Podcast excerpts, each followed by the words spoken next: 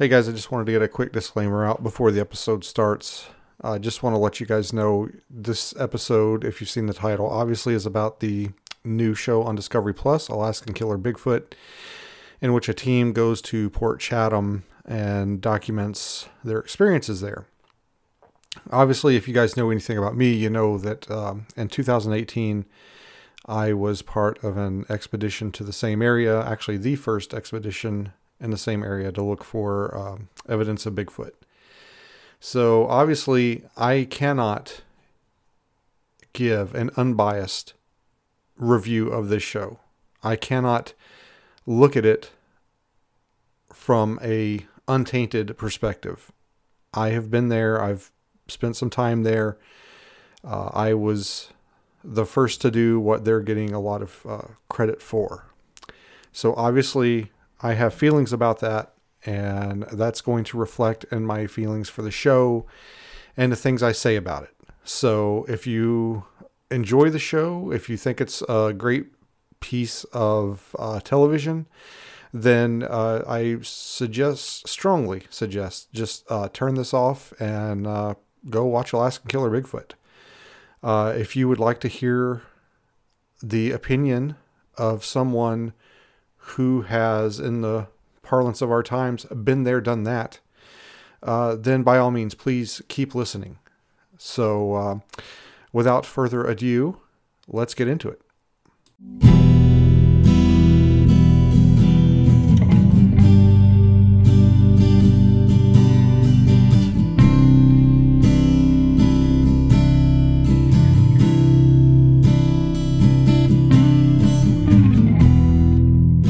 Welcome to AlaskaWatch, the show all about Bigfoot and the great state of Alaska.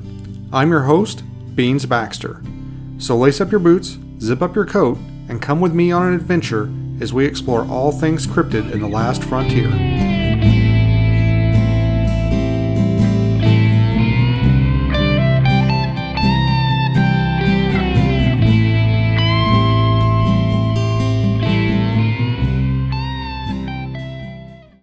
Hey guys, so here we are, back in the studio, recording again, and I'm going to apologize for the lateness of this. I know this is coming out a lot later than I planned, and I have an excuse. It's not necessarily a good excuse, but I have an excuse, and that is basically it was really, really hard for me to do this, to sit down and watch this show and do it.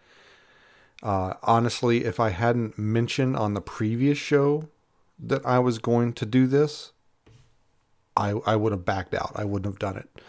I watched a couple episodes and then I was just like, man, I don't want to. I was literally finding excuses not to watch it. I was doing housework. I was working on my side gig. I was just literally doing anything I could not to sit down and watch this show. And I finally just kind of just sat down one day and just kind of powered through it. And I guess, I can't just sit here and start talking about the show. I guess I have to give you guys the full meal deal. I have to go give you guys some inside baseball stuff. And it actually, this review of this show, it actually goes back to the beginning of 2020.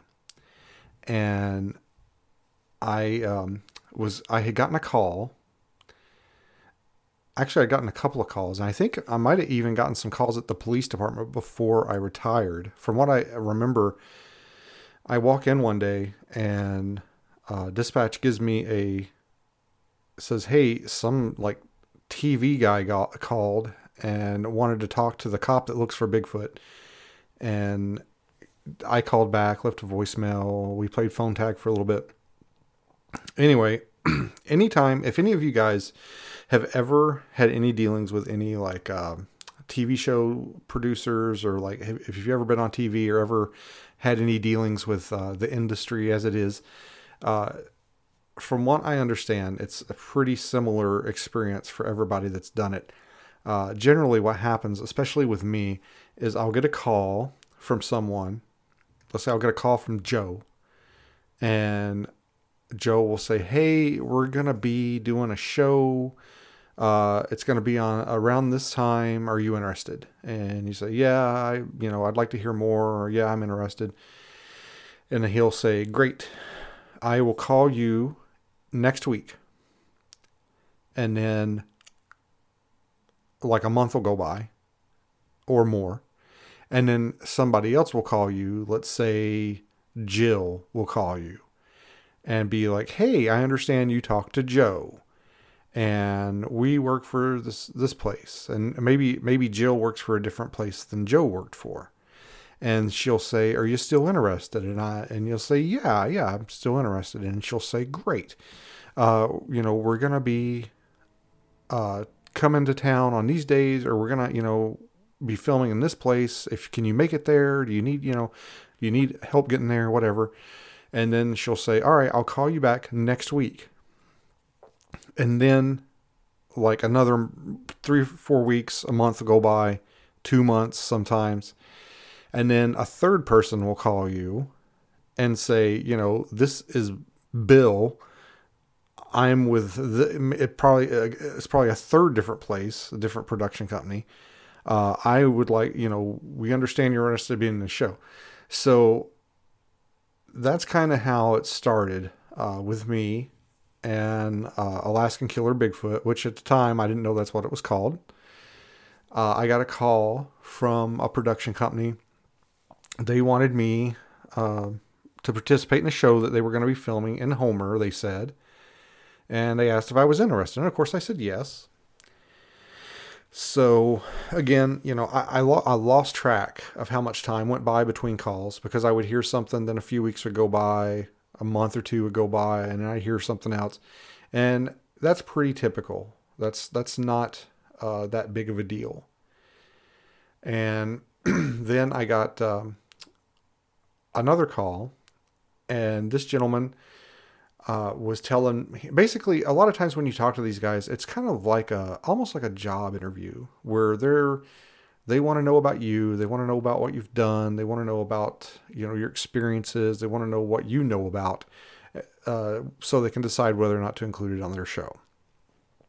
And so I had an interview with this gentleman, and it was a lot like, sell yourself to me. What have you done? What do you know? What have you seen? What have you done? And I've had a few of those calls. And so I told him about being part of the Port Chatham expeditions in 2018, 2019.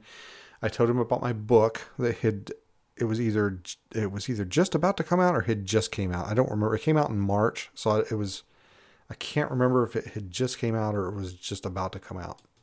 But anyway, I tell this guy all about the Port Chatham expeditions. Tell him about my book. Tell him how I've just written a book, about Port Chatham. It's the only non-fiction book about Port Chatham that's available. And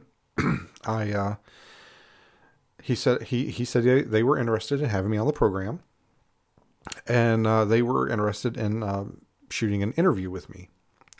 And I thought, well, that's cool. I'll just sit down and just.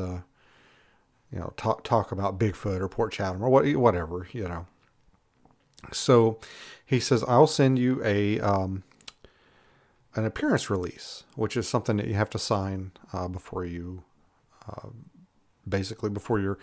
involved in a production like that. It's kind of like giving them permission to use your appearance and voice.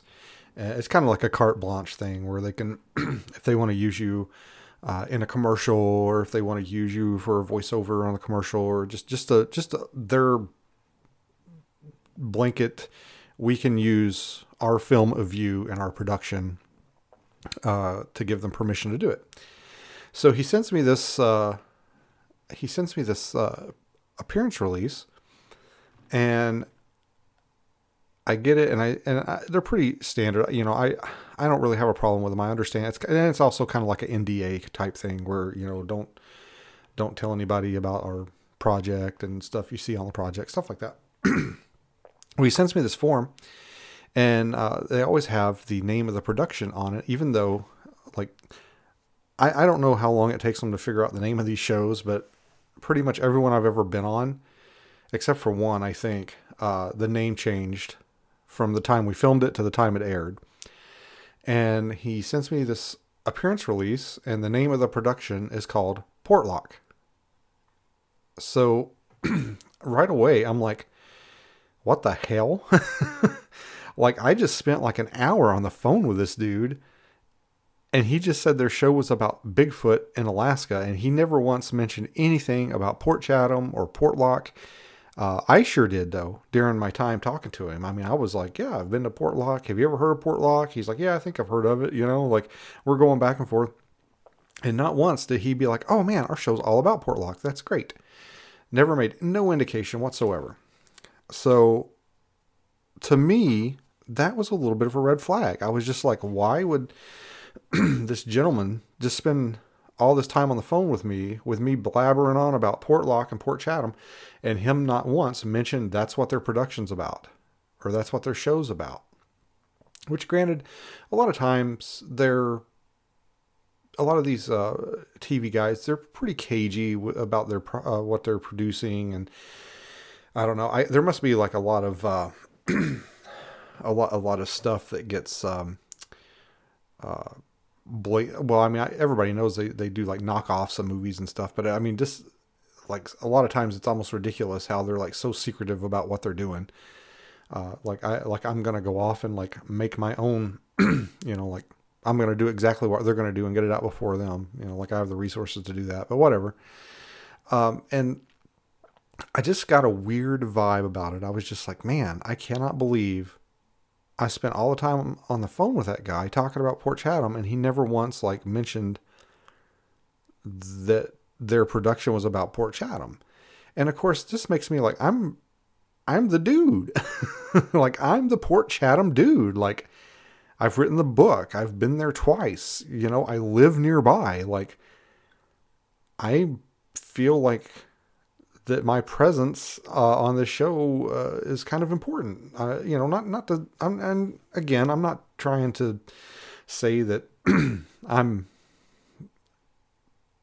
badass or irreplaceable or anything, but I would say that I have probably more than average knowledge on the subject that they are planning to make a movie about, so, or a show about.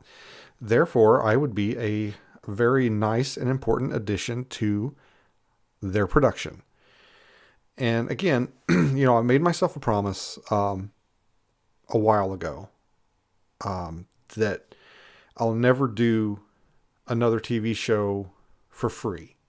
Pretty much everyone I've done so far, I might have had my transportation or my meal paid for or something, but I've never gotten compensated. And that was partly because that was actually a choice I made because I was working at the police department at the time, and I did not want to have another job. Basically, if I was going to be making money somewhere else, I had to get approval to have another job. And I did not want to have to basically say, hey, I'm going to go be on, can I go be on TV? And have to have that be somebody's decision to make, whether they could tell me I could do it or not. But if I don't make any money off of it, I can do it, right? It's not a big deal. It's not a source of income. I can do whatever I want. So I purposely did not take any compensation for my television appearances up until my retirement.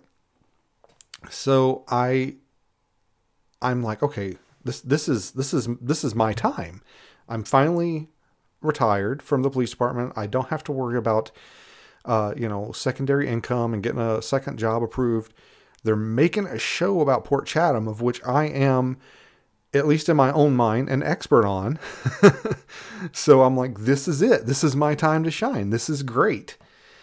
And so I get another call from the guy. I haven't filled out the appearance release yet. And I was kind of like, man, I can't help but notice the name of the show is called Portlock. You didn't mention that before, you know, like when we were on the phone the first time or two, and I talked for like an hour about Portlock, you didn't mention that the show was about Portlock.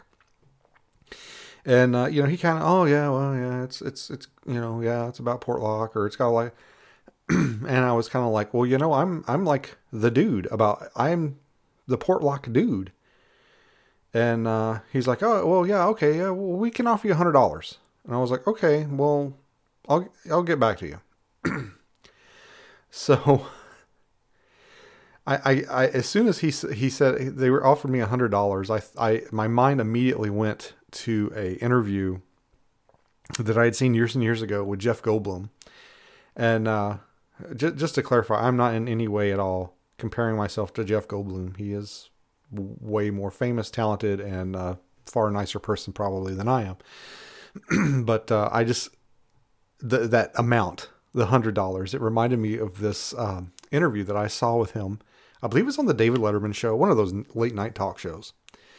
And he was talking about Jurassic Park, and I guess they had made a cartoon of Jurassic Park, and I guess they were making toys of Jurassic Park. This was back, you know, in the 90s.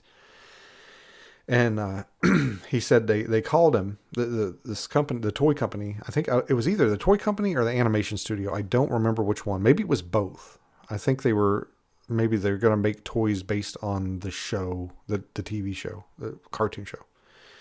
And he gets this call, and they tell him, they're like, all right, Jeff, you know, we want to make a toy based on your character, Dr. Malcolm. And we want to use your likeness to, you know, for the toy. Like, there's going to be an action figure that looks like you. And we want to pay you for your likeness rights. And Jeff, he looks at the person that he's talking to, and he goes, and this is, in my mind, like, this is it. I have hit the big time. They are going to make cartoons and toys of me. And this is my moment. This is what I got, you know, this is the big time. I am going to make the big bucks now. And, I don't remember. I think the interviewer's like, so what did they give you? Or what did they offer you? And Jeff Goldblum looks at him and he goes, $100. And everybody laughs. And he goes, and of course, you know, I didn't do it. That's insulting. That's ridiculous. And it just, like, I felt the exact same way. I'm like, $100? And he said, and he had said, and I didn't express my displeasure with this amount when I was talking to him this time. And, but I was just thinking, like, $100, you know, like, that seems a little low. And he did say, like, well, it's just going to be for one afternoon, you know, for a couple of hours is what he said, which is a damn lie. Okay.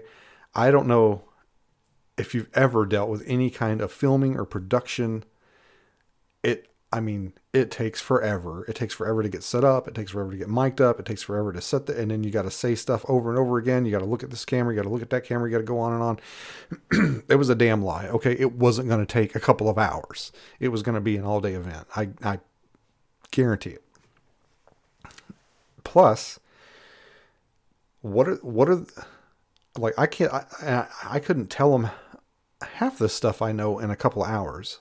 Like, what the hell, you know? I'm like, so they just basically want me to sit down, talk about it for a few minutes, and that's going to be my participation in it. Because in my head, I'm thinking, like, oh, you know, they probably want me to go there and guide them and show them where stuff is. And, you know, I can take them to the sound site. I can take them, you know, up to the where the cannery was, where all the machinery was. Like, I know where that stuff is like the back of my hand. If you drop me off on the beach there, I can go right to it. And I'm thinking, oh, you know, I'm going to get to go back to Port Chatham. I'm going to get to, you know, partake in another production of it. And then this guy, you know, he tells me, like, oh, we're just going to interview you for a couple hours and we'll give you $100 for your trouble. And it just didn't sit right with me. And I had a hard time with it. And because I'm like, okay, on the one side, it is finally a paying gig. On the other side, it's $100, and it's basically my specialty, my forte, I guess, if you would. And I went back and forth on it for the book. And, you know, finally I just decided, you know, I'm just going to pass on this. So a long time went by. I never signed or sent the appearance release back. And eventually, it was actually much, much later than what I thought it was going to be. I get a call back from the same dude. And he's like, hey, we're going to be filming on these days down on the spit if you want to come down and and film with us. And I said, you know, I just I'm not interested. I said, I think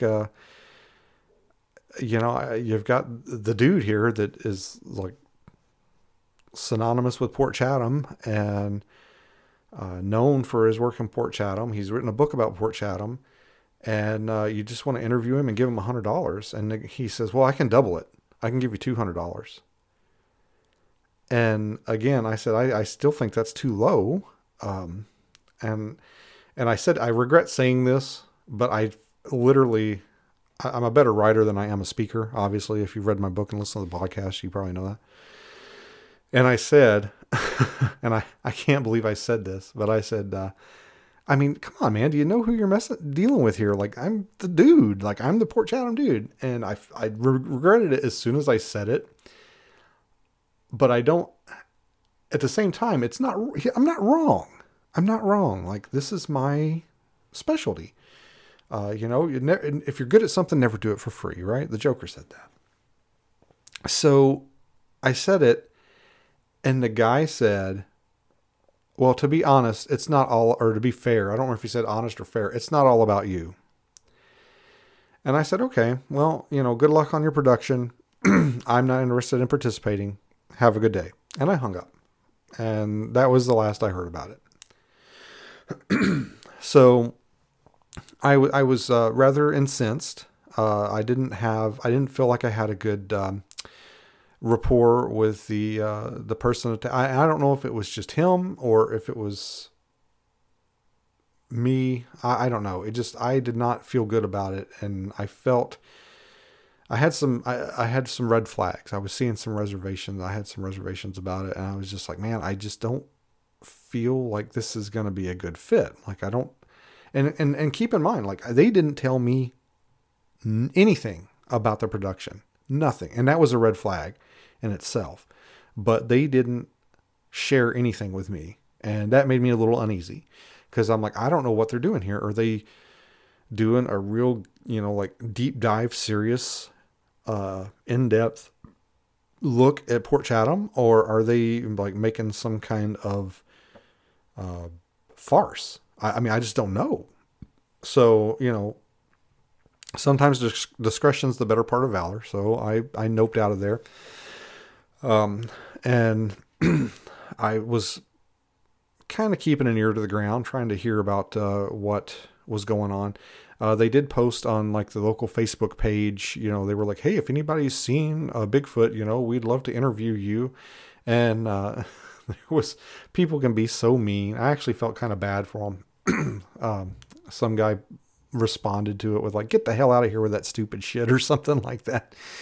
And I mean, that just goes to show, that's one of the reasons why I necessarily don't really get on social media.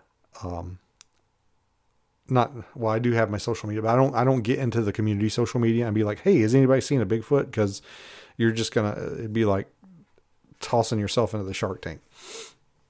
So anyway, some time goes on, and I had heard that they had hired the cook from the Nanwalek school to go out there with them. And I'm thinking, which I didn't know the cook from the Nanwalek school. I thought that they had hired some lady to go out there with them. And I thought she was going to be like staying on the boat or something and cooking. But it turns out he's actually like one of the team members. Like, it's a dude and he's one of the team members. So time passes. I had heard that they were out there filming, and I had,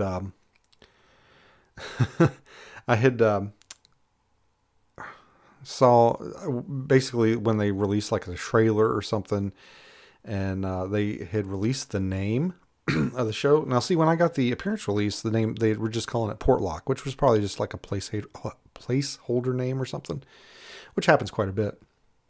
But then I started seeing press for it, and they called the show Alaskan Killer Bigfoot. And as soon as I saw that, I was just like, wow, I freaking dodged a bullet with that. I mean, on the one hand, that is going to draw in a lot of people. That it's out there, you know, it's a bombastic title, Alaskan Killer Bigfoot.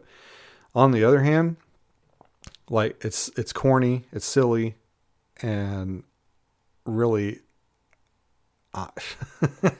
it's kind of silly. You know, I wasn't a big fan of the name of In Search of the Port Chatham Hairy Man. I thought it's too long. It makes an obscure reference to the Hairy Man, which a lot of people, you know, I actually saw some reviews on In Search of Port Chatham Hairy Man where people were like, I didn't know this was about Bigfoot. It was stupid. So yeah, you know, you've got to, pro tip, if you put Port Chatham in the name of your YouTube video, you're going to get a ton of hits. You're going to get thousands of views. Just pro tip. There are a lot of videos out there on YouTube where people just take information from online and stuff they've seen in other places, my book among them, and they just do like a text to speech thing, or they just basically regurgitate what they've heard and put a video up on it, and it gets like 100,000 hits. But anyway. As soon as I saw the name of the show, I was like, oh man, I feel like I dodged a bullet on that one. That sounds pretty cheesy. And then the show premiered, and I have Discovery Plus, and I thought, well, I'm gonna watch it. And I sat down to watch the first episode. And I think before the first episode premiered, or maybe just after, I was looking through the newspaper one day, the local paper. And, I saw this article for, about the show, this Alaska Killer Bigfoot show. And I, this is where, so I wasn't happy with my interaction with the production up to this point. It felt weird. It felt kind of, skeevy. Thought it was a little underhanded. I don't know. And then I hear the name of the show and see some footage from it, and I'm like, okay, I think I probably made the right choice here. I probably shouldn't. Good thing I didn't touch that. Well, then I see a news article about it in the local newspaper. And so this is where my feelings start to go from like basically just apprehension to jealousy. Okay. Because I know a lot of people that are listening to this are going to be like, well, he's just jealous. Well, yeah, I am. Yeah. So, so I see this article in the paper about the show. And I'm like, what the? And I look, and it's written by a guy that works at a newspaper that I know. And normally that wouldn't be such a big deal. But step into the Wayback Machine here with me just for a second. In 2018, before Stephen Major and I left on our expedition to go to Port Chatham, I called this same gentleman that works at the newspaper. And I said, hey, myself and my partner here are going to Port Chatham. We're going to be the first people in there to film a documentary and look for Bigfoot. And I think, it would be an interesting article for you to do, like a human interest thing or something. Steven's willing to give you a press release and do an interview with you. And, he thinks it would just be a good story for the paper. It's a local thing here. And I kind of got shined on. Oh, yeah, okay. And I gave him Steven's info. Oh, yeah, I'll call you. And then obviously the article never materialized. There was no article ever done.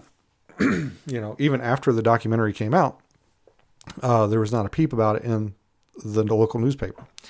So here I am, in 2021, sitting down and seeing this article about this show that's doing what we did.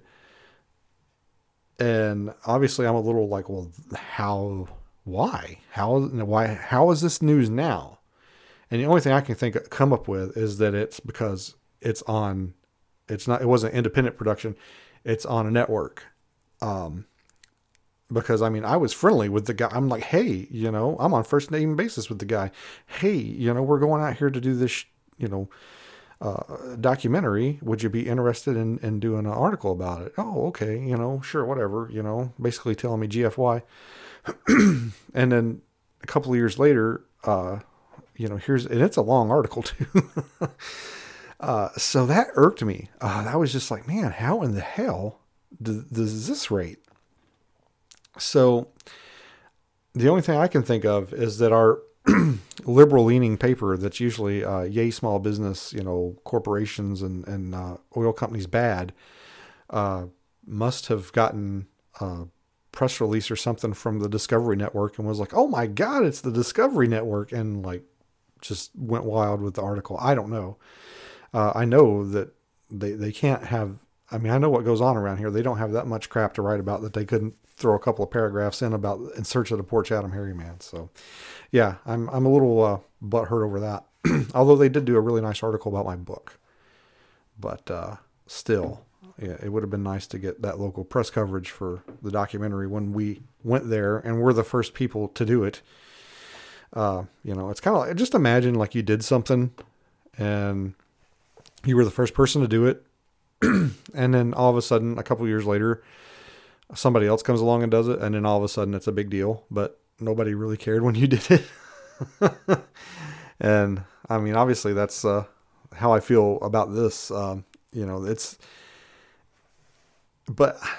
be honest, like it's not getting very good reactions. It's not getting a lot of good reviews online, but it does have a very enthusiastic fan base. And I think really the tipping point for me was when I saw someone. They have a group Facebook page. If you're a fan of the show, head on over there. It's called Alaskan Killer Bigfoot. It's a Facebook group. I think at least a couple of the cast members are on there. And somebody was in the group. Some female had commented. It made a post or comment and basically said, "You guys are heroes." And that was kind of that moment for me where I was just like, you've got to be shitting me, and that was that was it. So anyway, my plan is I'm going to talk. I've got some notes here. I'm going to talk about the first 4 episodes. Then I think by next week, the last episode will be out. I'm going to talk about the last 4 episodes. And then I am going to basically never speak of this again. I feel like there was something else I wanted to talk about before I got into the episodes, but I think that's about it. We're already like a half hour into this bad boy. So anyway, episode 1's called Village of the Dam. It starts out, when it started out, I was still kind of like, okay, as long as they treat the place and the subject with some respect, hey, I'm all for it. Although the previews I'd seen didn't give me a lot of hope, but I was like, hey, they can edit trailers and shit however they want. So I was like, I'll reserve judgment. And it actually started out kind of intriguing, and they show a bunch of snippets of interviews with local natives about Bigfoot and Nantinaq. And that's one of the things I like to watch the show with subtitles on. And I noticed like they were spelling Nantinaq. I'm not going to say wrong because I don't necessarily think there is a right way to spell it, but they were spelling it with one eye in the middle when I have traditionally seen it spelled with 2 eyes in the middle. And it irked me a little bit, but it wasn't that big of a deal. But then like later on, I can't remember what episode it is. I think it's in my notes. They start spelling it the correct way with the 2 eyes in the middle. So I don't know what that's about. Probably the production company has nothing to do with the subtitles. It's probably contracted out to somebody or something. But anyway, they start out with these snippets of interviews with people talking about the Bigfoot encounters and seeing Bigfoot or Nantinaq. And the first thing that jumps out about me, I thought, at first I'm like, oh man, this is starting out pretty good. It's starting out like it has potential. But the problem with it is they just show you snippets of the interviews where the people will say something like, oh yeah, the Bigfoot is big and hairy and he'll, a lot of people got killed by the Bigfoot or something like that. And then they'll show you just that little soundbite, and then they'll jump to the next one, which is one of the oldest tricks in the book. If you just cut up a interview, you just add the parts that you just use the parts that you want, and you can discount the ones you don't want. So basically, you don't have any context with what that person's saying. You're just hearing them say, Bigfoot will murder people. But what you don't catch is that the beginning of the sentence, they say, well, there's stories going around that Bigfoot will murder people. So they kind of cut the part they don't want out, and make the rest of it sound like it's a statement of fact, like Bigfoot murders people. And that's the part they put in for their interview.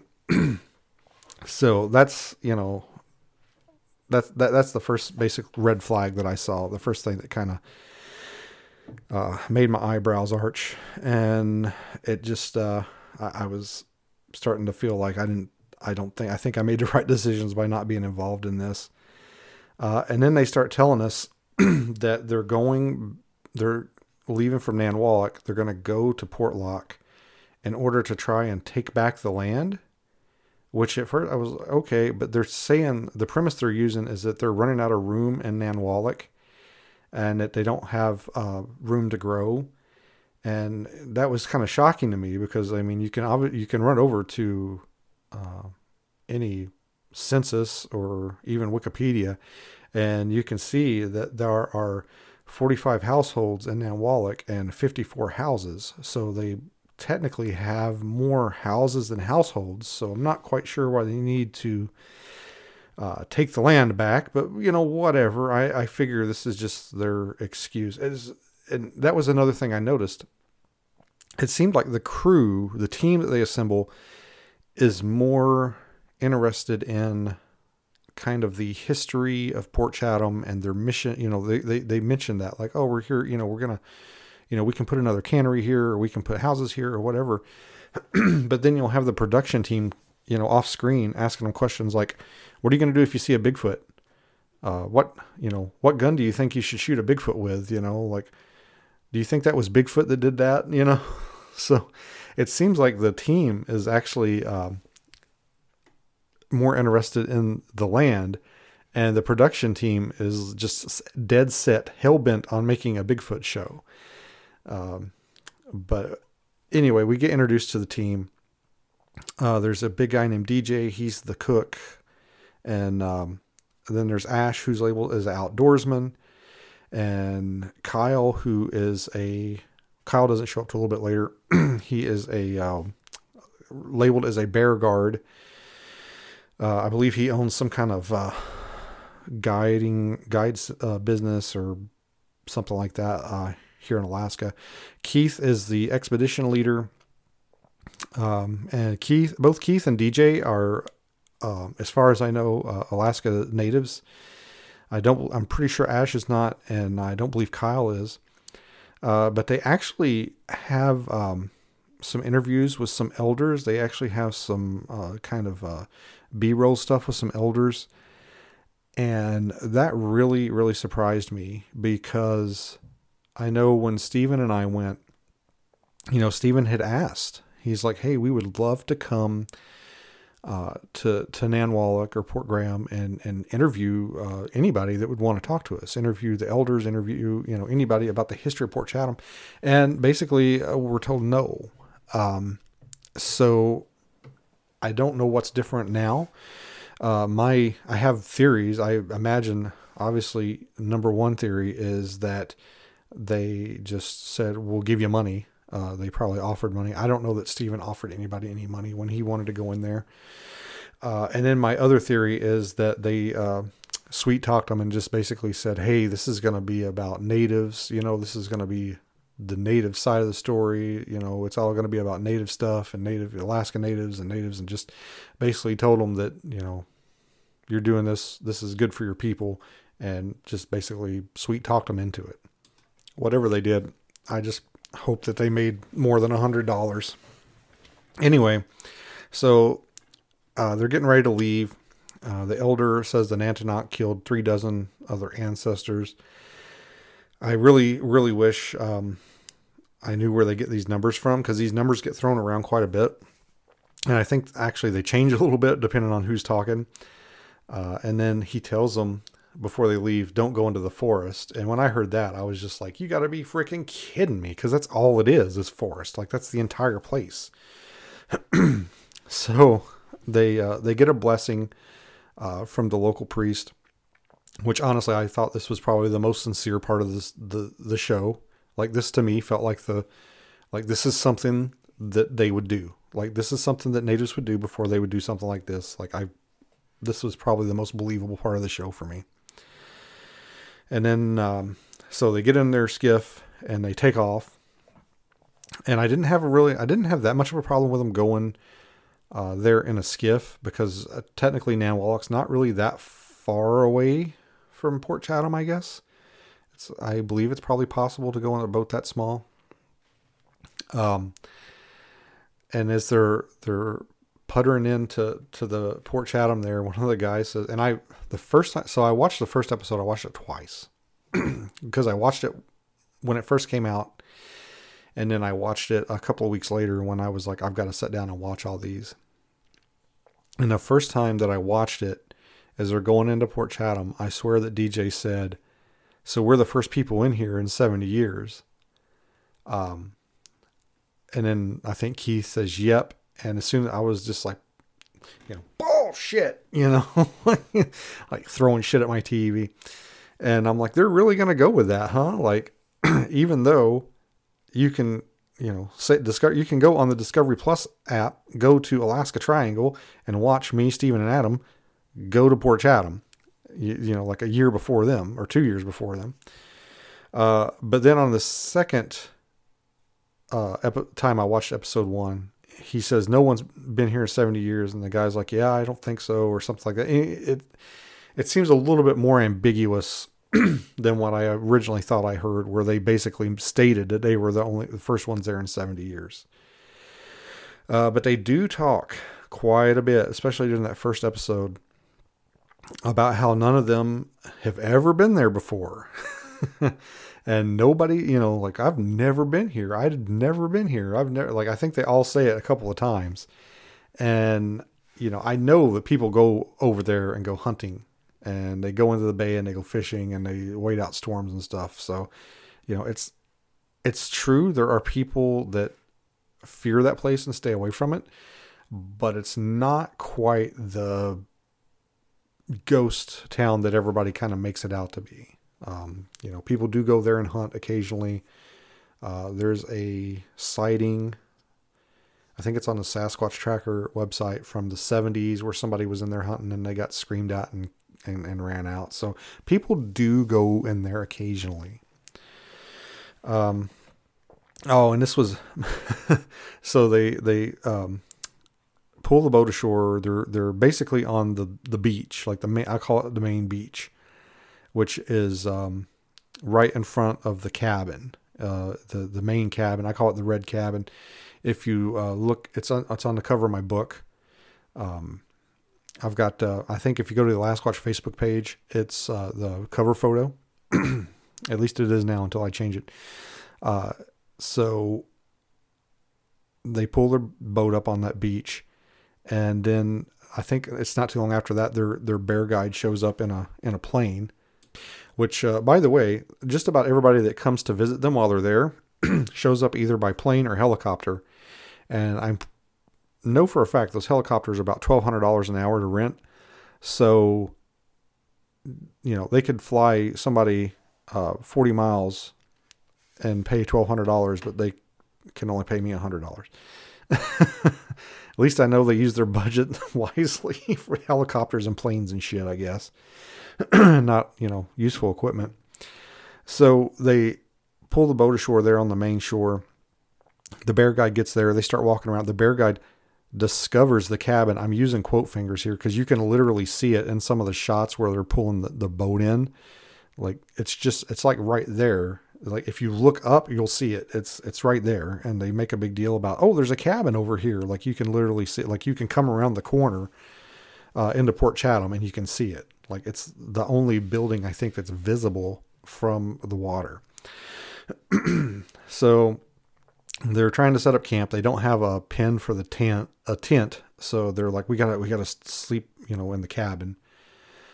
Which I can't imagine was very comfortable. I've been in it. I've actually spent quite a bit of time in that cabin, believe it or not. And, I mean, if I was like stuck there, I mean, it would do in a pinch, but man, it doesn't have a floor in it. And from what I remember of the ground, it's pretty uneven there. And, that could not have been comfortable if they did indeed spend a night in it, but so they're sleeping in a cabin. Of course, stuff has to happen. They hear footsteps. They hear something like hit the cabin. Of course, you know, it's the typical, the camera's pointed at them the whole time. They never try and capture like what's making the sound. They, you know, they whisper to each other. They do a lot of whispering, like, what is that? What is that? You know, like, where's it at? What is it? Do you see it? What is it? Oh, you know, and it's right over there. Okay. And then, you know, shh, be quiet. And then it goes to commercial and then it comes back and it's the next day or whatever. And so supposedly this thing was like walking around the cabin. Well, it's snow all around the cabin and it never shows them like, oh, let's see if we can find tracks in the snow. Oh, there's no snow. That's weird. It sounded like it was right outside. Like there's none of that. So they literally just ignore that. And then they figure out a way to fix the tent. They're going to take a nail out of the cabin and, use it to shore up their frame of their tent. And this was probably the first thing I noticed was like, wow, what a glaring error. So they're putting the tent up, there's snow on the ground. It's obviously like spring. And one of the guys walks back to the cabin to get the nail and he gets the nail and he walks out of the cabin and it is like blatantly summertime. Like everything's green, the snow's gone. I mean, he literally went in and there's snow on the ground. He comes out, there's no snow on the ground. And I mean, I understand like sometimes you forget to pick things up. Sometimes you forget to film things or, you know, the camera's not running all the time. Sometimes things happen and you kind of have to like, oh, well, let's, you know, let's redo this or let's, you know, shoot that where, you know, Beans, the camera wasn't on when you said this. Can you say it again? Like, I kind of get that. It happens. You do have to like reenact things sometimes, or the camera didn't get the single of it. So you got to do it again. But that was just egregious. Like they could have literally just filmed him in the cabin, getting what he needed. And then him saying like, let's get back to the guys and cut back to it. Like they did not have to show that he was doing it in the summertime. It was just an odd choice that I found, just some sloppy editing. So after that, we get some exposition on basically why they're there. You know, Keith is saying they're there to, map the area, see if they can come back and build another town or something, which again, I think is just ridiculous. They're there to make a show. They're not there for any other reason. I don't understand why they went with that. I don't understand who came up with that. I do like, this is the one positive thing that I will say about this series is I do like the little map that they throw up and show where things are around Port Chatham there. And from what I can remember, I think it's fairly accurate. I had a couple of questions about some things that come up later, but I really enjoyed that. And I wish we could have done something like that with our documentary. That is the one thing that I was like, man, that's pretty cool. And as far as I can tell, it's fairly accurate. And then the bear guide goes into, he's looking around without any guns from what I could tell. Like, he's walking around literally without his rifle. He's, like, supposed to be the guy to defend them from bears, and he's walking around with no bear gun. And he finds some tracks and doesn't tell anybody. He finds some strange tracks that he says he doesn't recognize and doesn't know what they are. Of course, we don't get a very good look at them. I thought that was a pretty crappy thing to do. But again, I have been in similar situations with films that I've made where, you know, oh my gosh, look at this track. And then they show me finding the track, but they don't show the track. And that's kind of, it's an editing choice. And I know the people that are interested in Bigfoot and they're there for the Bigfoot stuff, they want to see the track. Like, they would be happy if you just threw the track on the screen for like 20 seconds. But the people that edit the stuff, they're like, you can't just throw a static image up on the screen for 20 seconds. You got to have, you know, something going on. So they don't show the track.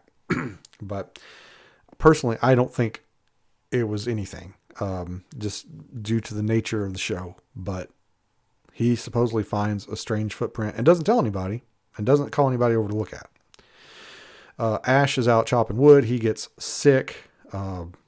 You know, he's like spitting up his water he's drinking and stuff. And of course, you know, it's because of Bigfoot. I'm using quote fingers. And then there's a scene where Kyle, the bear guard, gives everybody a briefing on how to use bear spray. Then the guys are sitting around talking around the fire. They're actually kind of talking about Kyle, the bear guard, who's, I guess he's supposed to be the skeptic of the group. And I actually kind of felt like this scene was pretty legit. This is one of the few scenes where I felt like the guys were sitting around and they were speaking sincerely and talking sincerely, and it didn't sound like they were reading lines. And, you know, I've heard that there's been a lot of criticism, you know, about how staged the show is and how fake it is. And some of the cast members have been like, nope, you know, like it was 100, you know, like I think they admitted to redoing the scene where he goes into the cabin to get the nail, and then there's like another scene. But everything else is 100% legitimate. And I don't like amazingly, they found 4 guys who in regular conversation, they talk like this when they speak. And all 4 of them do it. And they just, sometimes when they talk, it sounds like they're reading stuff or they're regurgitating lines that have been given to them. What an amazing coincidence. So really, you know, there's not a whole lot more going on. They're walking around. They find some of the machinery on the beach. I actually know exactly where they're at when they find that stuff. It's actually not far at all from where the cabin is. If you just kind of walk down the beach just a little bit if you're facing the cabin, if you walk down to the left a little bit, it's down that way. And if you look up from that area, you can see the remnants of some of the boilers and stuff that's up there. And then basically the episode ends when they're walking along the beach, they hear something. And they're like, something's out there. And they point towards the wood line.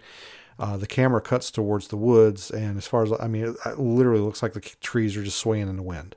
And they're all like, oh my God, there's something out there. And then the episode ends. I mean, it looked like they couldn't even be bothered to send somebody out there to shake a tree. They just literally filmed trees shaking in the wind. So that was the first episode.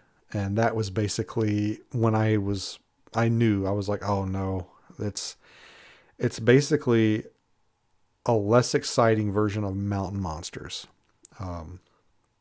So I feel like well, we'll get into it. Let's head into episode 2. We've got like 3 more episodes to cover. We're almost an hour in. Good Lord. So episode 2 is called It Knows We're Here.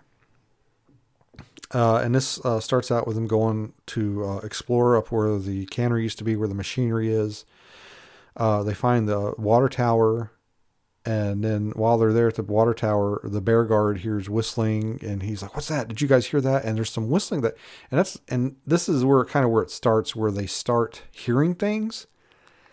And obviously the sound that you hear when you watch the show has been put in there post-production. It's not, because a lot of like the whistling, well, not just the, but a lot of the noise that they hear, they'll say, "Hey, did you hear that? It sounded like this." And then you'll hear the sound and it's not what they described. And they play music over the sounds while the sounds are going. And it's pretty bad. Like it's pretty egregious, really. Obvious subterfuge going on with that. You know, why not, if you caught it on audio, why not clean it up and play it, you know, even if it's not the best quality, you know, it's like, "Hey, you got something, like, listen to this. It's weird. What is it?" You know, there's no reason to put in fake sounds if you're hearing real sounds. And the reason I say that is because the producer, and the producers chime in quite a bit here. They chime in and say, "Oh yeah, we heard it on the headphones." So obviously they got the sound, right? Like they got it. They heard it on the headphones. So they have it. And so Kyle, the bear guard, he's the first one that found the tracks in the last episode. Didn't tell anybody. Now he's the first one to hear whistling, and the production team is like, "Oh yeah, we heard it too. We heard it on the microphone or on the headphones." And at this point I'm like, okay, is this guy, is he a plant? Did the producers bring him in basically to just go along with what everything they say? And, you know, cause there's a short time here while it seems like Kyle is the only one that's kind of, you know, noticing any activity. And it was kind of a red flag for me. You know, he wasn't part of the original group. They brought him in, after they all got there. You know, the production team seems to kind of be coaxing him a little bit, or at least agreeing with everything that he says. And I was suspicious of Kyle. And so then we get, I forgot to mention, they're supposed to be spending 40 days there, by the way. And I can almost guarantee you, they did not spend 40 days there in a row. It was broken up. I'm almost positive.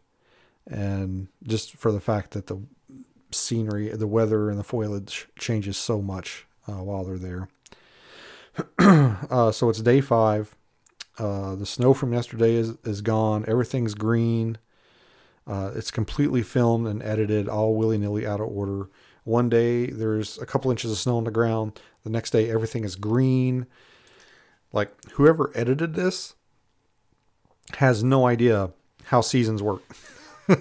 How weather works. It's just, they might not even be from this planet. I'm not sure. And this is the part that probably had me yell at the TV the most. So Ash and Keith tell the guys, like, we're going to go, they said something like, we're going to go see if we can find out some more about the history of Port Chatham. And they get on their, they set up the coast. We're going to go up the coast and see if we can learn about Port Chatham. And they get in their skiff and they leave. And I'm thinking, like, are they going to go like around the corner to where that there's like a little, stream up there. And I have no idea where they're going, cause they set up the coast. And then it goes to commercial or something. There's a cut. And anyway, the next thing you see is their skiff coming into the Homer Harbor.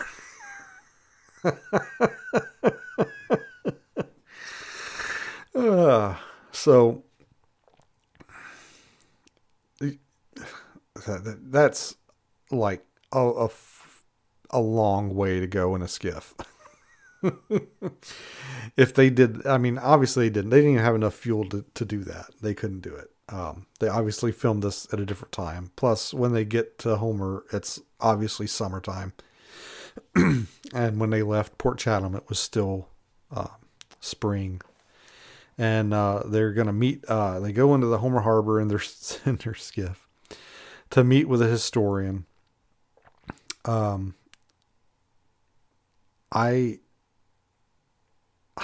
don't know what to say about that. Like, and it's, you know, at one point I'm like, you know, it's, I know what some of you guys are saying, or you're saying like, Beans, it's for entertainment. It's for entertainment. It doesn't matter. It doesn't matter. And I understand that, but at the same time, I'm like, you can make a good show and not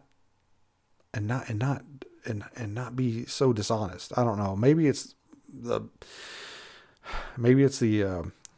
law enforcement officer in me. I don't know, but I have a problem with being just so blatantly dishonest with the audience. And, you know, there's nothing wrong with saying like, hey, we met with this guy, you know, afterwards or whatever, but then it shows them going back and they say, I'm guessing they probably filmed the scene where they're telling the guys back at camp what the dude said, but they actually filmed the scene later, like when it was later in the year.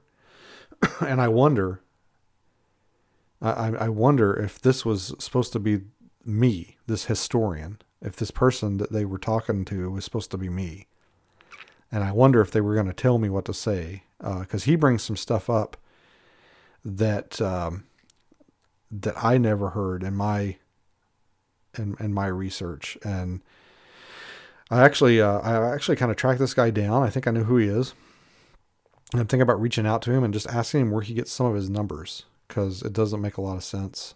I know it's just probably made up for the show. But if he could point me to where he like found out this information, I'd be so stoked if he could confirm that. But he's been in several other shows as well, this historian. So I kind of think he's that's kind of what he does. He's a TV historian. So I think he probably just says whatever they want him to say. The bear guard back at Port Chatham, he goes out with the film crew because they come up to him again. You have the production team inserting themselves and, hey, we heard something. They say they described it as a high-pitched squeal behind their tent last night. And so Kyle, the bear guard's like, let's go check it out. So he gets, at least this time, I think he's carrying his gun. And they go walking through the snow, of which there's absolutely none in Homer, but there's some here. And they're walking through the snow. And he says, there's something moving the trees. And the camera cuts over to the trees. And again, I'm almost certain it's the fucking same shot that they used at the end of the first episode with the camera swaying in the wind. And he's like walking around and he's got his rifle in one hand and then he pulls his pistol out of the holster, his other hand. I'm like, why is he dual wielding? Like, why, if you've got your rifle, why do you need your pistol? Like the whole reason for your pistol is so you can fight to your rifle, so you can get to your rifle. Anyway, it cuts back to the historian. I'm surprised that he actually does mention the cannery fire. In fact, he says it burned down twice, which I'm not so sure about that. I never came across that.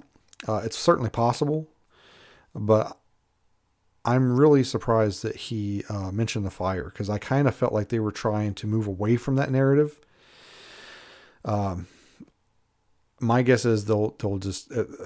my gut feeling was they were trying to be like, oh, it's an evil curse. You know, the fire was caused by the curse. And he again says, he starts throwing numbers out there. He says 15 hunters went missing. Again, I would very much like to know where he's getting these numbers. I would love for him to point me to the reference for that. Let's see, he gave a couple of names during his interview of some people that I'm going to try and look up and track down. One of the names I'm almost certain was actually not involved in an incident at Portlock. He was involved in an incident in Southeast. It's something that commonly gets mixed up with Portlock because of one single article that's floating around on the internet. And for some reason it gets lumped in with Port Chatham, but it actually took place in Southeast Alaska. So I think he's probably just regurgitating stuff that he's read offline. Again, this is kind of where I noticed that the cast seems to be a little bit more preoccupied with Portlock, a history of Portlock, and basically the location of Portlock, while the producers are more interested in Bigfoot. They're talking to Kyle. He's got some weapons like laid out. He's like showing the producers what he's got. And they're like, you know, what kind of gun would you use to shoot Bigfoot? Do you think that gun's big enough to kill Bigfoot? You know, like they're asking him like a bunch of Bigfoot questions. And again, you know, they're really pushing that Bigfoot narrative. I almost got the feeling like they went out there and they told the guys like, this is, you know, this is what the show's going to be about. And then they got out there and they're like, ha ha, it's about Bigfoot. So at this point, they say that a lot of the cast and crew has gotten sick. And then that the sickness is supposedly correlated with taking resources from the land. Like, you know, I think Ash was like chopping wood or something when he got sick. And then supposedly the people that were there before, like the Spanish, supposedly there's some Spanish explorers that got there that all got sick, which I've never heard of that in any of my research. I mean, it's possible, but it's unlikely that I was unable to come across that. And they say that, you know, a lot of these people that got sick, it was because they were taking resources from the land. Personally, I doubt the validity of this, just from my own experience, because when we were there, we took and ate a shitload of berries. We filled up like a lot of plastic bags with berries and took them on the boat. And Mary Beth made something. I don't remember if it was pie or what. And anyway, we ate a lot of berries there. So none of us got sick. So I kind of feel like that's just a narrative that's being pushed by the production team. Then they have they sit around the campfire. They're having a powwow. Everything's lush and green. And then... the very next scene, they're talking about putting up trail cameras, and now there's snow all over the ground again. They decide to put some trail cameras up, and they hear some sounds. It sounds like a hatchet hitting wood. It doesn't sound like a tree knock. It sounds like a hatchet. And again, it's one of those incidences where somebody says, "Hey, I'm here." I think he calls it a clicking sound or something. He's like, "I hear a clicking sound," and then you hear the hatchet sound, and it's the sound that they play doesn't match the sound that's described. Then the sound supposedly starts getting closer and closer, and they decide to leave the area. And that's one of the things that irks me. It's another one of those, like, you know, we're here to solve the mystery of the Nantinaq or Bigfoot. And then they're like, "Oh God, I think the Nantinaq's over there. Let's get out of here." It's like, okay, why are you running from the thing that you're looking for? And I think that has been pointed out a couple of times and has been dismissed by some of the cast members by saying, "Hey, we're not Bigfoot hunters. We were there to do a job and we're not looking for Bigfoot." But yet they clearly state in some of the episodes that they're trying to find Bigfoot. So I don't understand the contradiction there. In the next scene, it's green and it's summertime again. Man, that crazy weather. And they're out on the beach looking for clam. They see a buoy across the bay, and then they... they're like, "What is that? What is that?" Even though anybody that's been in Alaska for like, at least on the coast of Alaska for more than a couple of minutes can tell that it's a freaking buoy from a fucking crab pot or something. They blur it out, but I mean, you can obviously still see what it is, and they can see what it is too, but they're like, "What is that? I can't see. I can't tell what that is. Is that?" And they try to make it out like it's probably a person in a life jacket or a survival suit or something, because obviously they need some excitement for the show. And then they go over there and they pull the buoy up, and you know, some of these guys have supposedly lived in Alaska all their life. They can't tell what a buoy is. I mean, it's ridiculous. They go and they check the trail cameras, and this is where they start having the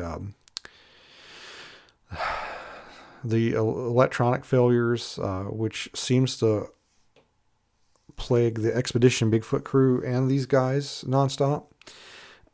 And funny enough, you know, I've been in a lot of places that the Expedition Bigfoot people have been. I've been in a lot of places that these guys have been. Never had that problem. You know, they add a lot of post-production to the footage to make it look like it's pixelating. It's obviously added in. You know, I know people are going to be like, "Oh, this guy doesn't. He doesn't know. He's not an editor." You know, you're right. You just believe whatever you want to believe, people. It's fine. It's fine. And then this is the thing that just irritated me to no end. I keep walking away from the camp solo. Mostly Ash, I think, does this. And they keep filming themselves, like selfie camming themselves. And they put that freaking fake ass filter on the camera that shows that it's recording and shows the battery life. And I don't know, is there a camera in the world that was made after like 1990 that freaking shows a display when it's recording? You know, it's just so freaking convoluted and fake. And again, you know, they add in the effects. Oh, my camera's messing up. And then he runs back to camp or whatever. And they keep, like, he does that like 2 or 3 times. Like, he'll leave camp by himself, and then they'll say something like, "We shouldn't be leaving camp by ourselves. Nobody leave camp by themselves." And then one of them will leave the camp by themselves. It's just ridiculous. You know, when we went there, we basically kind of used the buddy. I did kind of walk off by myself at one point, and then I was like, "Oh shit, I'm off air by myself." And if we had, that's another thing too. Like, they never address this. If we wanted to spend the night. Or I wanted to stay on the ground in Port Chatham instead of on the boat. But we did not have enough people to keep a 24-hour guard. Like, I wanted to stay there, but that was one of the requirements if we were to do that, was you have to have somebody up all night in the camp to keep watch for bears and other things. And they never address that. Like, why don't they have a fire watch? It just, I don't know, irritates me. So they're leaving the camp. They find the buoy that they rescued yesterday. It's up in a tree, and they're just, oh my God, you know, look how high it is. And I mean, it's up in the tree, but it doesn't look like it's up there far enough that somebody couldn't have thrown it up there. And then of course, I don't think their trail camera that they had on the camp caught anything, because the buoy was in their camp. And then it ends with them hearing more noises that they play music over. And one of the guys, it kind of ends on a cliffhanger where they say, like, "Oh my God, we're trapped out here. Like, the tide has come in, and now we're like trapped. We're going to have to go through the woods," where they're not supposed to be going through the woods, although they go in the woods all the fucking time. And, I have made a little note here. This is in my notes for the second episode. It says, "I'm at the end of the second episode, and I'm questioning if there's a God. I have to stop watching because my wife is coming home soon, and she forbids me from watching this when she's around. It's almost like, well, I'm, you know, like, you better not be watching that Bigfoot stuff when I get home." And it's not just any Bigfoot stuff. It's this stuff. If you think I have a sour disposition when it comes to Alaska Killer Bigfoot, my wife is like 10 times more surly about it than I am. It's pretty funny. All right. Episode 3. This one's called Unhappy Medium. Oh my God. So the beginning of this episode, they say it's been over a week, and they mentioned some crazy swings with the weather.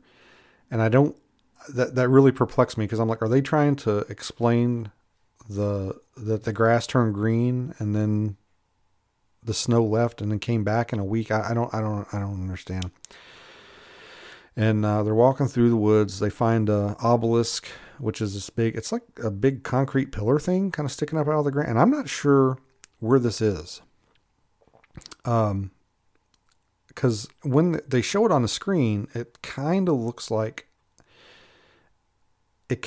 maybe it's kind of close to the shoreline, to the cliff face.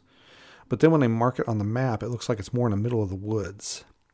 And I don't remember seeing that thing when I was there. I'm not saying they put it there or anything. I mean, it was probably there. I just, I have no idea where they are when they're there. Because a lot of the scenery and a lot of the stuff, the equipment and stuff like that, like the boilers and stuff, like, I know exactly where they're at. Like, I can, okay, they're here. And they're not quite as far away from their camp as they're pretending to be, but I have no idea where that obelisk is, and I'm curious, and because the place that they put it on the map doesn't seem to line up with where it is.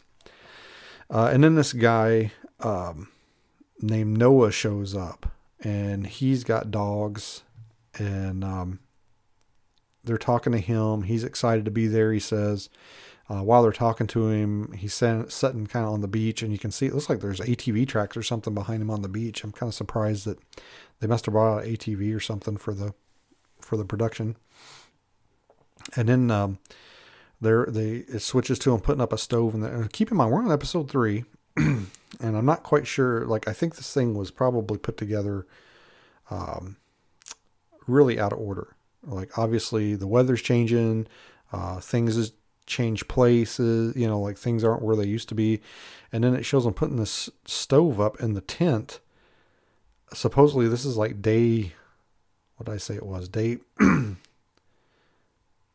don't know. Last time I mentioned today, it was day 5. So this is at least day 5, according to the narration.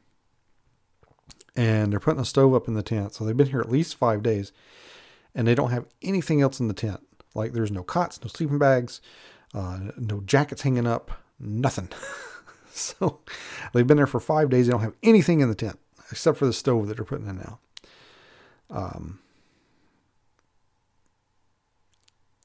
Yeah, I made a note of that in my notes. So they had found that obelisk earlier.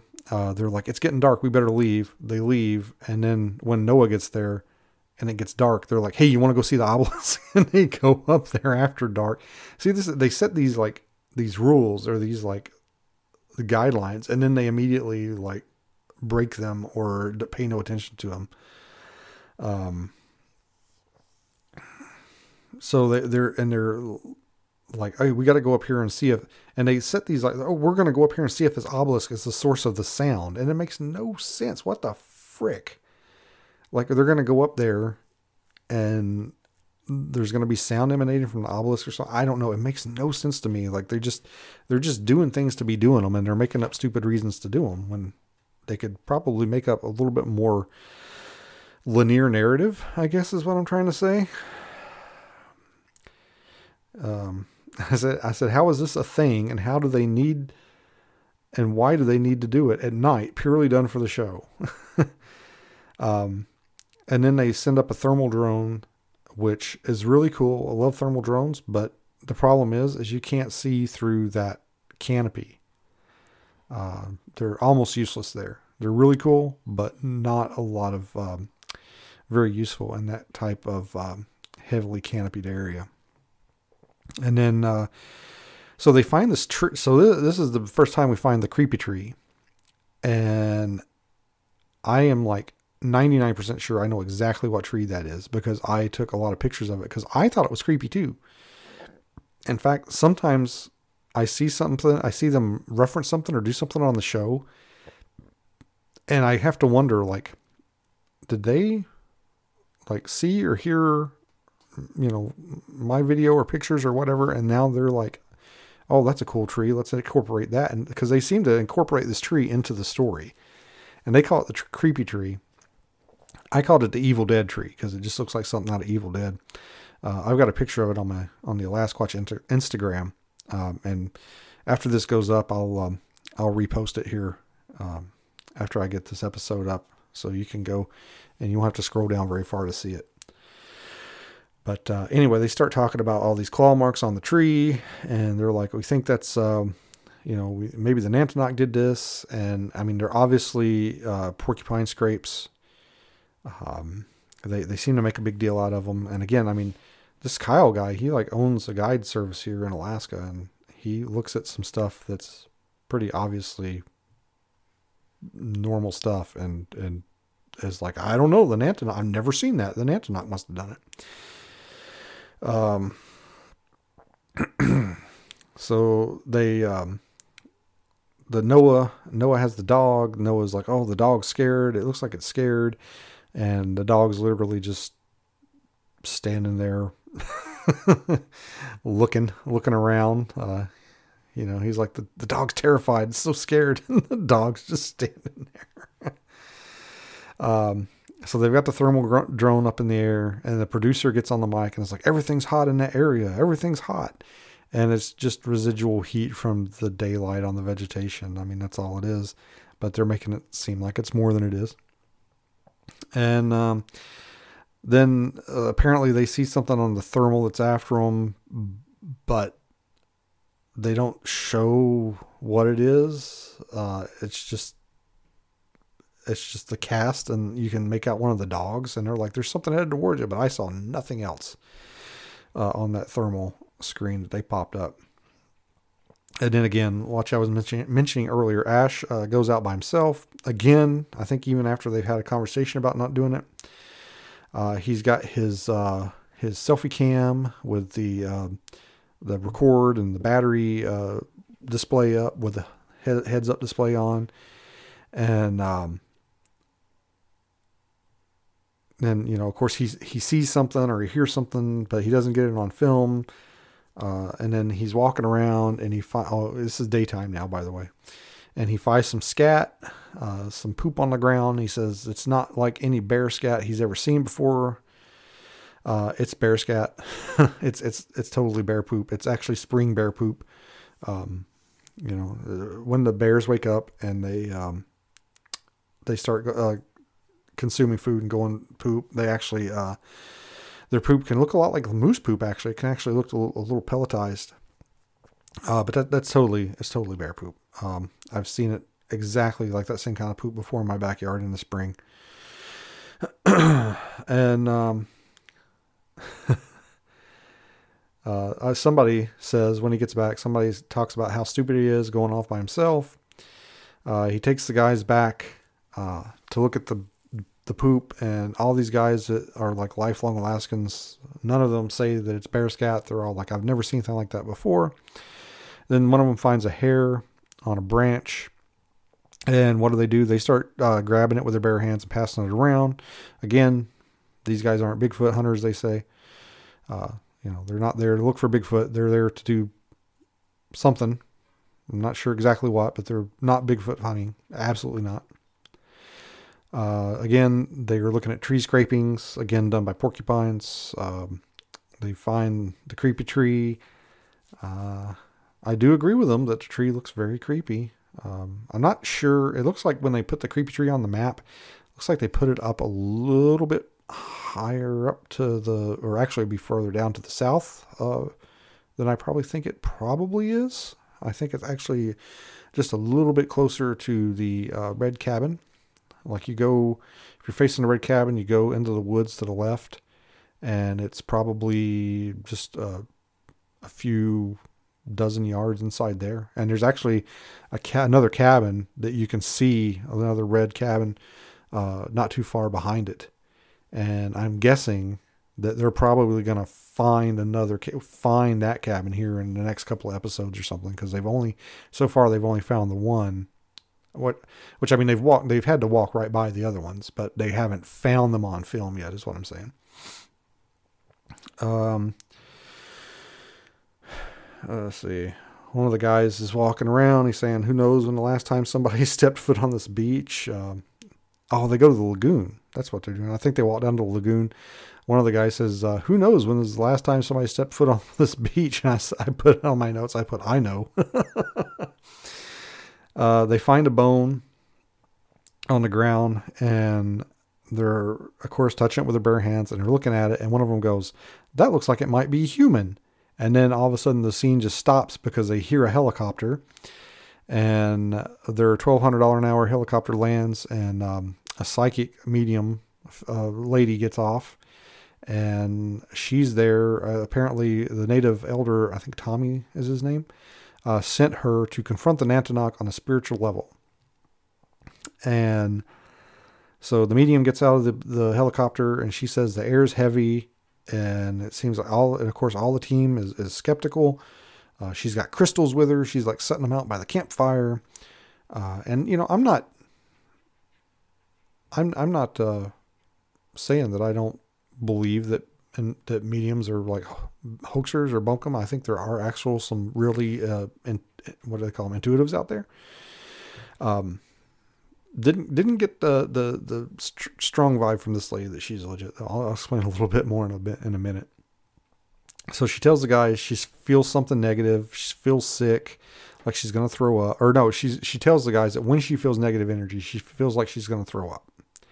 And I put here in my notes, I said, I feel like she's setting us up for telling us she's going to be sick later.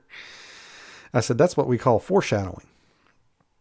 So she walks in the direction that she says she's being pulled towards. And, you know, there's actually like little game trails and stuff all back in there. I feel like she was probably just following the trail, because at one point they're like, hey, let's go over here in this direction. And she's like, oh, I don't want to go in that direction. There's something bad happened over there. And I'm pretty sure it's because there's no trail going that way. But so then they're like asking her what she sees. She says, this is great. She says she's having visions of a river and somebody dying near the water. And I had a good laugh at that, because I'm like, you can say that anywhere in Alaska and you're going to be spot on. Like, I feel like someone died in a body of water near here. Yeah, no shit. It's Alaska. There's a river, a lake, or an ocean somewhere around you at all times. That's like, that's a pretty wide net to cast. And, again, I noted here that the lines that they speak, they just seem so forced, you know. It's just, you know, like, what do you mean you don't feel good? You know, like, oh no, Keith, she's not feeling good, man. We need to get her back to the camp, you know, stuff like that. It's just so forced. And, of course, you know, hey, look at that. I'm a psychic too. She says she's going to throw up, and it's funny because she tells the guys, hey, I feel sick. I feel like I'm going to throw up. And then we literally have a flashback to like 5 minutes before, where she's sitting around the fire telling the guys, when I feel negative energy, I feel like I'm going to throw up. So we have to have a flashback to 5 minutes before, when she's telling everybody she throws up when she feels negative energy or whatever. That's crackerjack storytelling right there, guys. And so then she gets back in her helicopter and leaves, and they sit around the fire, talking about her, you know, about the medium, about what they think about her, or what she saw and all that stuff, what she said. And then they hear like a roar off in the distance, and they all stand up and look. And of course, you know, the camera angle changes from the time they hear the sound to the time they get up and look. So, I mean, it obviously wasn't done in one take. It's not one fluid motion. I mean, it's just ridiculous to think that this was all basically by the minute how things happen. And if somebody's trying to tell you that, people, they are not telling you the truth. Okay. I know it's hard to believe. I know something's on TV that's not true, but, I know I'm jealous. I'm jealous. All right. So now we're on episode 4. This is the last one that we're going to talk about. And then we're going to call it a day. And we're going to talk about the next 4 episodes in the next episode of the podcast. This is getting confusing. And the name of this episode is called SOS. And I made a little note here in my notes. I said, I'm getting ready to start episode 4. I'm kind of feeling bad about supporting the show by watching it. And this is actually, at this point, I'm like, man, do I want to? Because every time I hit play, like somebody's, there's a computer in somebody's office somewhere at the Discovery Channel that like dings every time I hit play. And I'm just like, I don't want to do that.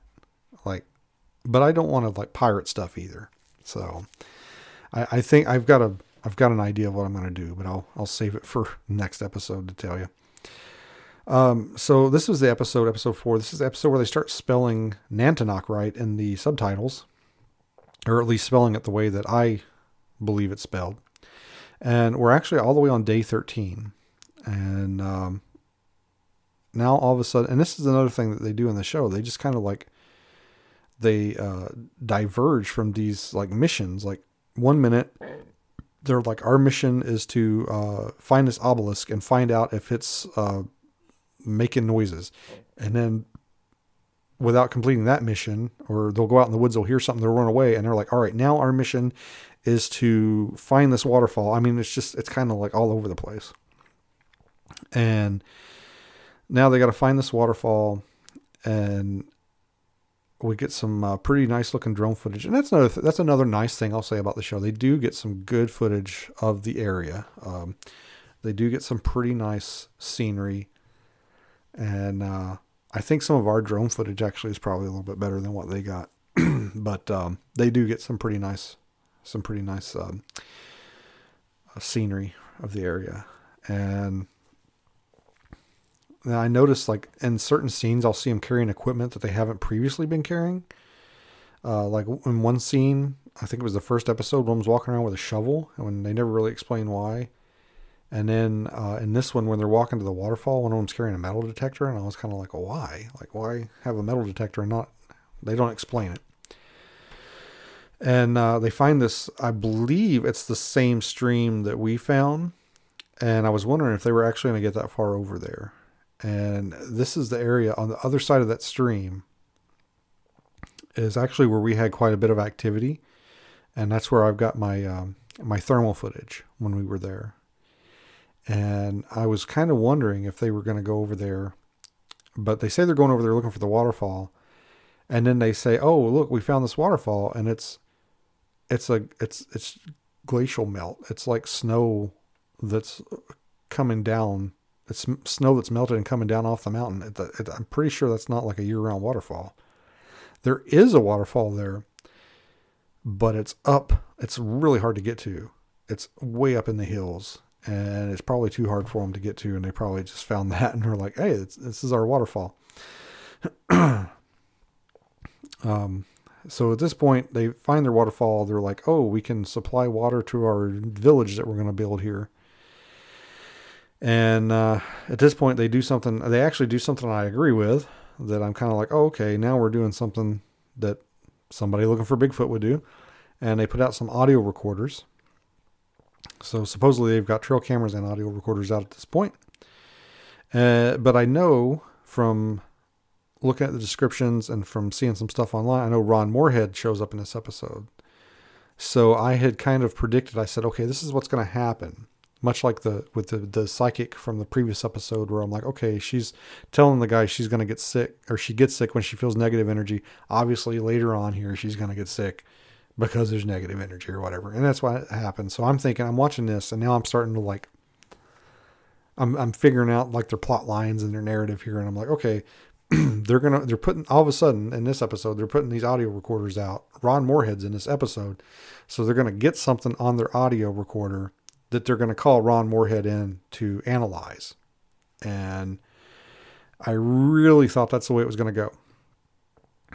So they put the audio recorders out. I believe again, they experienced the odd battery drain. I've been talking for too long. I'm starting to not speak so well. I think they get some battery drain on their equipment. Again, you know, we didn't experience anything like that at all. The only equipment malfunction that we did experience was when Steven didn't turn the freaking camera on, which for some reason, somebody thought that was me. They're like, the fat bald guy didn't turn the camera on. And it clearly explained in the film that it was Steven. So Steven, you need to issue a public statement on that and tell people it was you and not me. So the guy, Noah with the dogs, hears something at night while the cameras were on and around, but none of us heard it. And now he's scared. So he's like, I'm out of here. And it was actually really weird. Like, it almost made me wonder if he really did hear something. More than likely, I think though, he was probably, you know, like it was time for him to go. His vacation time was over, or his time off he took from work was over. He had to get back, and they had to come up with a reason for him to leave. So he's like, I'm scared, I'm leaving. Again, because whatever happened to him, the cameras were like right there and didn't seem to capture any of it. And now they're in the tent, and They're going to listen to the recording, and this is where I make my prediction. Like, they're going to hear something, and then they're going to call in Ron Moorhead to listen to it. And sure enough, they do hear something on audio, some kind of roar or something. And then it cuts to them talking about the footage, right? And they literally use footage of the producers basically leading them, telling them, using leading questions to get them to say what they want to say. You know, like, you ever heard anything like that before in that audio? No. You think it was a Bigfoot, or you think it was the Nantinaq? You know, like, that's what we call in the business a leading question. So anyway, it cuts to the village. We see the elder, I believe it's Tommy. He's going to send a guy out to help the team. And this, I can't remember the fellow's name. They call him Guy. That's his nickname. A lot of native people have nicknames, and they just kind of like Beans. Like, I you know, it's just something that sticks with them. So Guy shows up. He's supposedly a hunter. I guess this is supposed to be like Noah's replacement. He tells the guys he saw a Nantinaq when he was 18. The guy wants Keith to take him out and show him something. So they take him over to the cat, and it's past dark. Like, they literally say, like, okay, it's not nighttime, you know, we're not going to go anywhere. And then Keith's like, or Guy's like, take me somewhere. Let's go look at something. So again, they take him over to the little cabin. They're walking around the cabin. Again, they hear something. Again, the sound, it just doesn't sound organic with the scene. I know there's been a lot of talk about this, like online on their Facebook, and they're saying like, oh, well, you know, the audio was taken out and cleaned up and then put back in. And I don't believe that. I know what cleaned up audio sounds like. I've had it done. I just don't think that's what it is. I think they're just adding sounds in post-productions. And a big clue to that is a lot of times when they hear something, they'll say, did you hear that? It sounded like a high-pitched squeal, or it sounded like a this or that. And then the sound they play doesn't sound like that. That's not at all how I would describe that sound. So now we're on day 16. I made a note. It says their mission seems to alternate between mapping the town and looking for Bigfoot. Like, there's not a lot of structure to it. They've been showing Guy around. And then this kind of surprised me, because the narrator actually says that Nantinaq is being coy and hasn't been making his presence known. And I actually was like, well, what? That's kind of surprising. Like, usually every time one of them, you know, turns around, they're hearing something, seeing something, like there's something going on. Like, it's literally every time, they shake a stick, something happens. So that was curious. I found that to be curious, that they actually mentioned that there was nothing going on. And I was like, that's interesting. That's an interesting choice. And so they show Guy around. And then, like, this point, I'm like, okay, my prediction about Ron Moorhead was wrong, because I thought, okay, they're going to call him in because they heard the sound. They're going to want him to come in and analyze the sound. No, he just fucking shows up out of nowhere. The plane lands on the beach, and there he storms the beach like Normandy. He just shows up like, you know, Bigfoot. And then Ron Moorhead shows up. And this was my favorite part of the show. My favoriteest part of the show. Ron gets out of the helicopter, and they throw his name up on the screen, and under his description or his occupation, they put Bigfoot expert. I'm just going to let that hang there for a little bit. Bigfoot expert.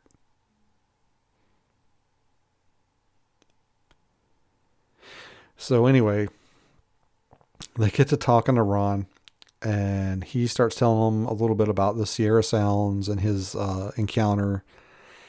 And I could be wrong. I've heard Ron Moorhead speak before. I've heard him give a presentation. And I don't remember him ever overtly mentioning that the creatures that he supposedly encountered were aggressive. And now on this show, on Alaskan Killer Bigfoot, he says that they were aggressive.